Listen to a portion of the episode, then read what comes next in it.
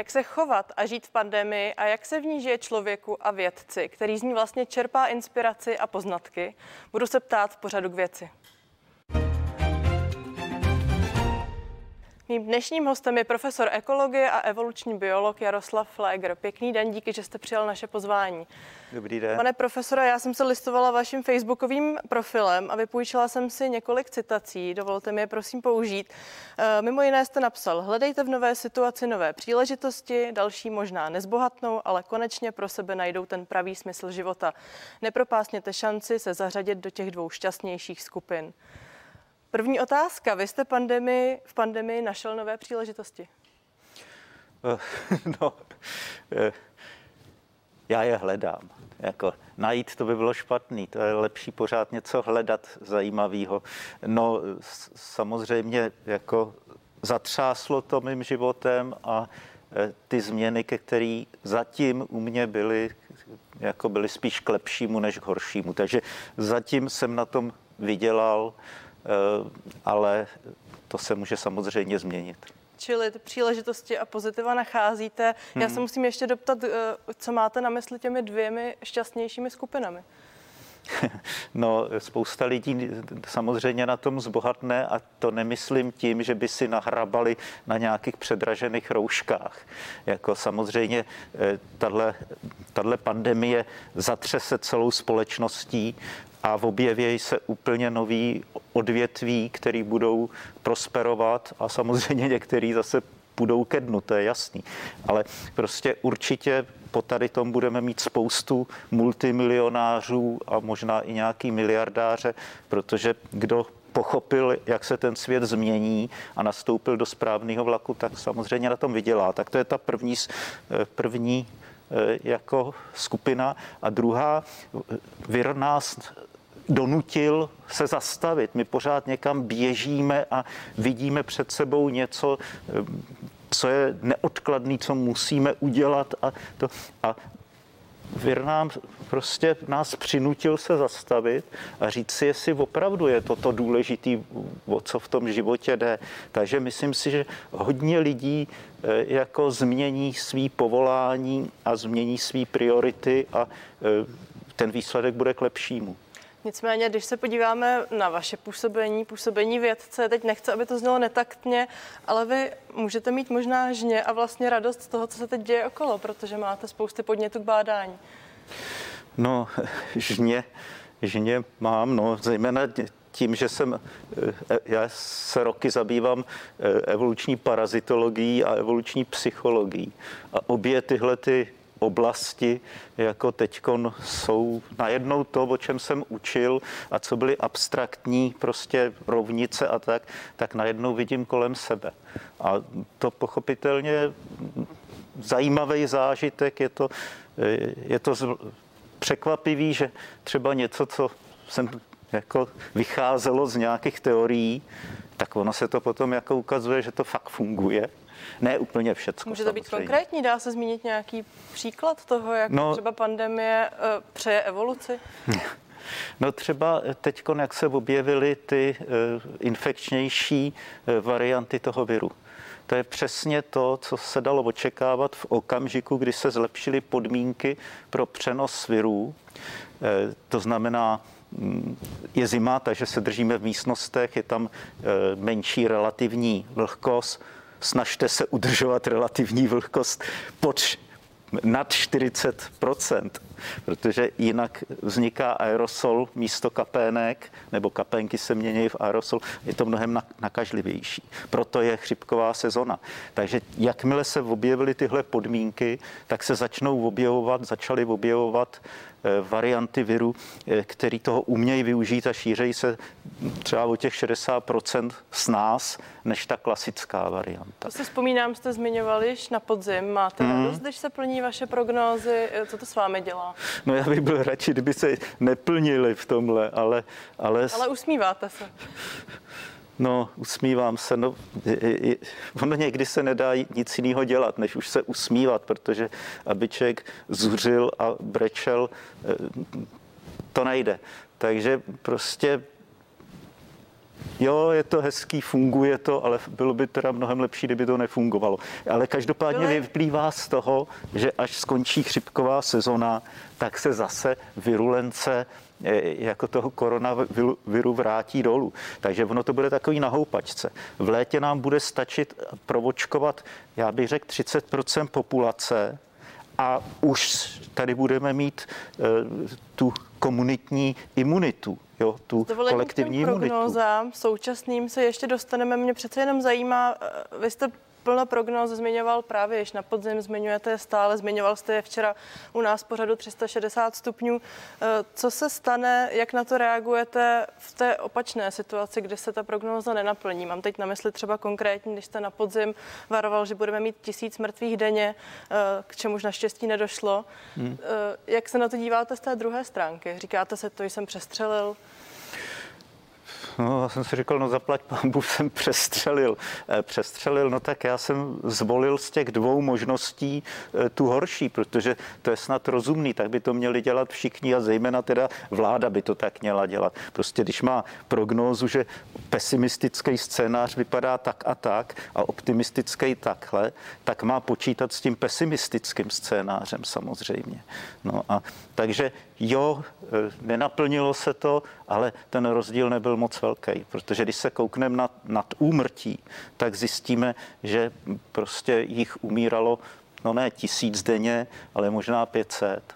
Jo, a to je taky zatraceně moc. E, s tím nepolemizuji ještě k té komunikaci. Máte pocit, že když se ta prognóza řekne velmi důrazně, ne se nadhodnotí, e, že to prospívá možná činům lidí, že to je lepší varování? Udržíte v takovém větším alarmu? Eh, určitě jo. A já bych doporučoval, aby se diváci třeba podívali, anebo eh, jako novináři, kteří se zabývají tím děním, aby se podívali na webovskou stránku iniciativy Sníh. Tam jsou data o nadúmrtích a podúmrtích taky. A je evidentní, že v okamžiku, kdy jsme na začátku roku, ještě tady virus dávno nebyl, ale už tady byly ty záběry z těch přeplněných nemocnic, tak jsme měli obrovské množství podúmrtí. Ty lidi se začali chovat opatrně. Jo? E, začali se... to možná dovysvětlit, co tím máte na mysli? E, když se porovnají e, počty umírajících v jednotlivých týdnech, Eh, s tím, co bylo v minulých třeba pěti letech nebo deseti letech, tak my vidíme, jestli v tom roce se v tom týdnu umíralo víc anebo míň. No a vidíme, že než přišel koronavirus vlastně, tak jsme měli velké množství podúmrtí, že prostě se umíralo míň než jindy, protože ty lidi už nosili roušky a neměli jsme tady pořádnou chřipkovou sezónu a spoustu vy, eh, vyrost taky bylo nižších, takže e, to, jak se lidi chová, jak jsou opatrní, jak se bojí, tak e, s obrovským způsobem může ovlivnit to, jak budou umírat. No. Evoluční biolog Jaroslav Flegr je hostem dnešního pořadu k věci.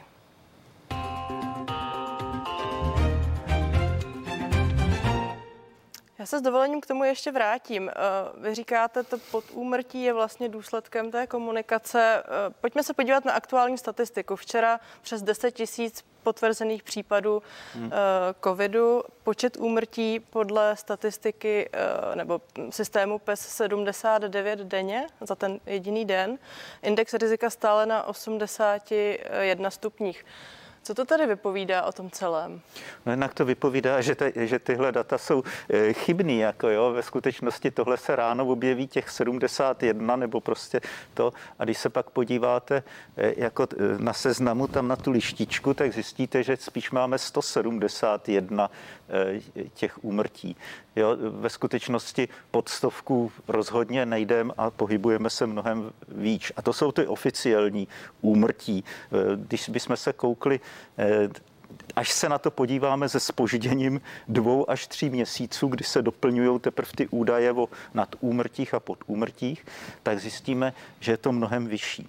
Jako jo, že teda umíralo mnohem víc, ale ono jich strašně moc umírá doma, že prostě se do té do nemocnice ani nedostanou. Jo, Rozumím. Takže... Na druhou stranu, my jsme stále v tom nejvyšším stupni rizika, tak jak hmm. ho definovala uh, vláda a krizový štáb. Uh, co tedy můžeme dělat víc? Ale tak můžeme dělat víc. Jako koukněme, stačí se podívat na ostatní e, státy. To snad nikde jinde není, že by mohli tak, že by se jezdilo takhle přes celou republiku do hor sáňkovat a e, aby byly e, bleší trhy v Praze a já nevím, co všechno. To... Je to ještě v moci vlády?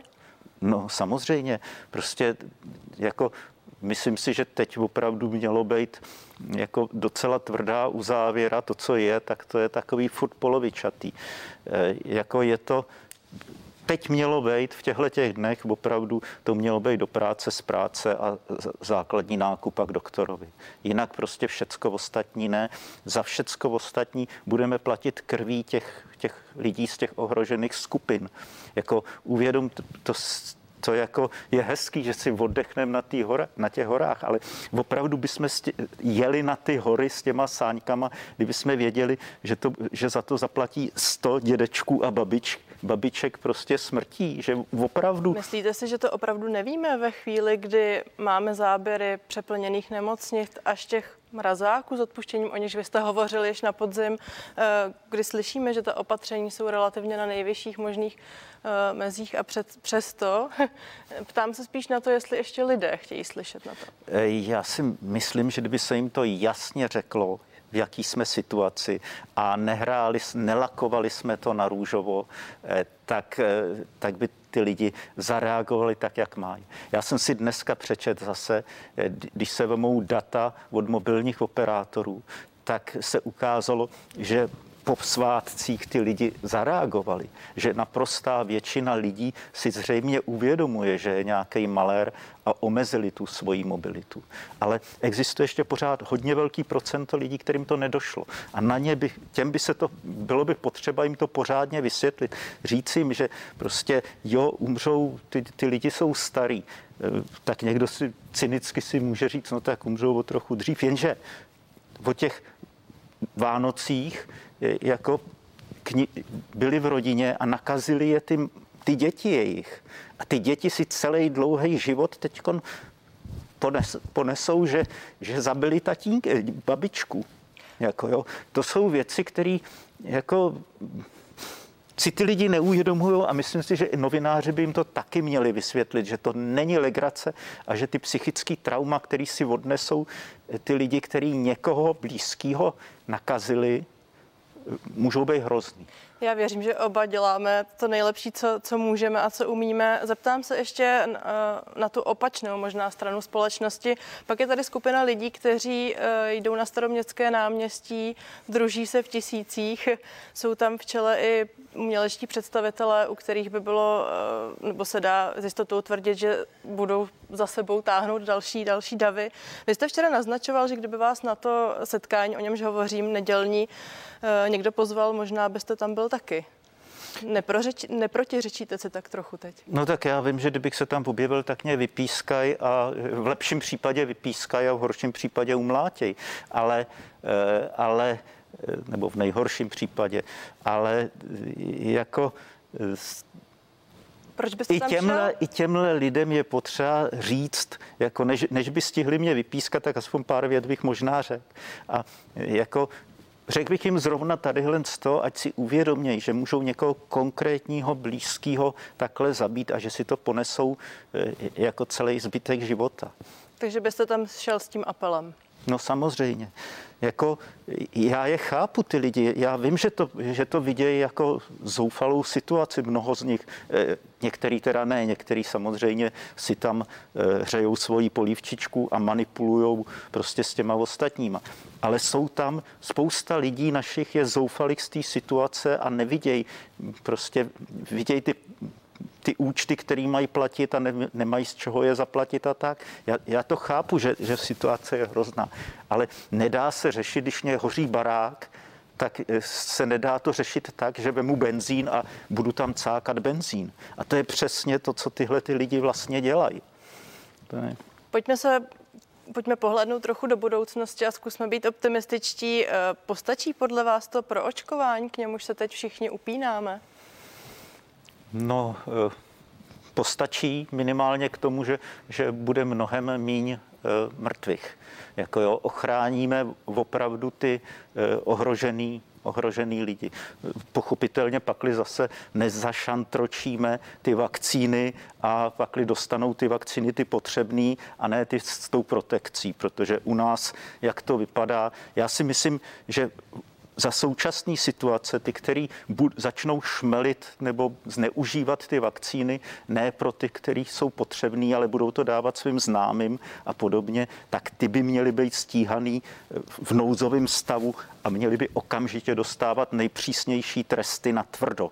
Prostě ředitel SZU, který nechal naočkovat v době, kdy nejsou naočkovaný ty e, lidi, ty zdravotníci, kteří fakt s tím pracují každý to den. asi musíme opřít o nějaké konkrétní zjištění a data. No, závažné. Teďkon, eh, teď jsem, než, tady jsem si přečet, než jsem, než jsem vstoupil dovnitř, že v SZU v podstatě všechny nechali navočkovat, že ředitel prostě svolal všechny, včetně úředníků a tisíc vakcín tisíc dávek tam zahučelo. To je prostě, ten člověk by zítra si pro něj měl, pro toho ředitele by si zítra měli My prosím dojít. stranou silná hodnocení, věřím, že to bude řádně prošetřeno, uvedeno na hmm. pravou míru. Eh, Mně k tomu napadá jedna věc, vy jste v jednom předchozích rozhovorů zmiňoval, že jste si vzal v tom uplynulém roce domů svoji matku. Teď budete hmm. mít příležitost eh, největší pravděpodobností i přihlásit na očkování. Hmm. Máte už k tomu plány? No samozřejmě už zjišťuju, jak to udělat co nejdřív. Jako jo, to pochopitelně. Jste optimistický v tom scénáři? Že se nám všem povede včas se nechat naočkovat? No, třeba se stane zázrak. Já strašně moc věřím těm hejtmanům, že se prostě o ty svý lidi postarají. Prostě vládě nevěřím. Myslím si, že ta už vybouchla tolikrát, že nevěřím, že by byla schopná udělat ten reparát. Já zkouším studenty, tak vím, že když prostě třikrát eh, neudělají tu zkoušku, tak je skoro zbytečný jim dávat nějaký černý termíny, protože stejně prostě to nebudou umět. Vláda prostě už třikrát propadla úplně šíleným způsobem. Myslím si, že, že reparát nesloží. Takže jediná šance jsou hejtmani a Evropská unie, která prostě sem ty vakcíny nějakým způsobem dostane a snad se to podaří dostat těm, který potřebují. Děkuji. Já se tady dovolím jen ještě uvést na pravou míru to, co jste tady zmiňoval před chvílí, protože dostávám zprávu z režie, že skutečně poslední informace hovoří o tom, že vedení CZU dostalo nebo rozdělilo tisíc vakcín mezi pracovníky a příbuzné, takže tímto díky za informaci a my se posuneme dál. Jaroslav Flegr zůstává hostem dnešního pořadu k věci. Vy jste také vysokoškolský profesor. Jak se vám v té aktuální situaci učí a stává se vám, že třeba musíte polemizovat se svými studenty o tom, co teď prožíváme? Já myslím, že ani ne, teda jako ono těch příležitostí je málo. Já jsem změnil způsob výuky, samozřejmě už nemám eh, prezenční výuku, že bych sezval těch 300 lidí do posluchárny. To, to, to je vyloučený, takže učím po internetu. Naštěstí já jsem vždycky své přednášky zveřejňoval eh, na internetu, všechny jsou na YouTube, takže jako jsem změnil výuku v tom, že jsem jim řekl, který lekce si mají učit, kde to najdou a potom v době, kdy teda normálně by byla přednáška, tak já s nima diskutuju. A je to mnohem lepší, jsem zjistil, jako funguje to výrazně líp a má to opravdu charakter vysokoškolský výuky. To, co bylo předtím, tak to mě připadalo taková divná střední škola, že prostě tam přijdu a vykládám po 20. skoro to samý, jako samozřejmě co přidám, tu a tam něco zmodernizuje, ale moc ne, protože se musím držet těch učebnic v těch základních přednáškách. A tohle je úplně něco jiného. Tam opravdu si diskutuju s těma chytrýma, který chtějí. Spousta lidí si to potom znova spustí ještě dodatečně to, co bylo nahrané. Takže mě to, tenhle ten způsob výuky vyhovuje. Včera jsem psal s 300 asi deseti lidma písemku, test přes internet a Okamžitě to bylo vyhodnocený, protože jsem na to použil program, který umí okamžitě mi vyhodnotit, jak kdo dopad. Takže, Takže vám to ale zkrátka vyhovuje? Vyhovuje, ušetří mi to čas a myslím si, že ta kvalita je mnohem větší. Samozřejmě na základní škole eh, to bude horší Jste Ale si... na výšce si myslím, že, tenhle, že nás to posune o krok dopředu. Jste si vědom toho, že právě možná i v očích té mladé veřejnosti, ale celkově veřejnosti jste si teď během pandemie vybudoval uh, imič jisté celebrity uh, celé té covidové situace? Celebrity. Uh, jako tohle je... Uh, jako kdybych to mohl jako na konci vygumovat, jako až to všecko skončí, tak bych to radši vygumoval. Jo, protože... Jako, Nebudete chtít vystupovat? Ne, nechci vystupovat jako nějaká celebrita. Navíc je úplně jasný, že ta veřejnost je strašně vrtkavá a já jsem viděl, jak mě lidi nadávali po té, co teda se jim nedostalo těch tisíce, toho tisíce mrtvých denně. Prostě jak jsem si to mohl dovolit, jsem slíbil těch tisíc a kde je těch tisíc, sakra. Jako jo. Nicméně tu roli jste si tak trochu sám zvolil, sám komunikujete i prostřednictvím sociálních sítí. E, mě tam ještě zaujala jedna věc a asi e, všechny z nás, co vás sledujeme. Proč píšete ty svoje projevy a vzkazy k otcouru Micíkovi? E, no, protože chci, aby byly co nejsrozumitelnější. Prostě pro někoho, kdo je zvědavý, kdo se nespokojí s nějakým povrchním eh, jako vysvětlením a přitom nemá žádný odborný znalosti. Takže když tam řeknu nějaký odborný termín, tak ho musím taky vysvětlit, co to jako znamená. A musím si vždycky hodně rozmyslet, eh, který termíny tam dám. A jestli pro se... vás je jakýmsi zjednodušením eh, nebo poličtěním té jednoduché komunikace? Nutí mě to komunikovat co nejsrozumitelněji. Jako jo. Já jsem pak zjistil, že tak to dělají programátoři, že mají e, metodu e, gumové kachničky, že když prostě popisují, co ten program dělá, tak to musí popsat tak, jako by to vysvětlovali svý gumový kachničce. Tak já to vysvětlu Rostomilýmu Micíkovi, to je mnohem lepší. Jaroslav Fléger, díky za dnešní rozhovor. Prosím, děkuji taky. Pořad k věci je u konce. Já se těším na viděnou na CNN Prima News.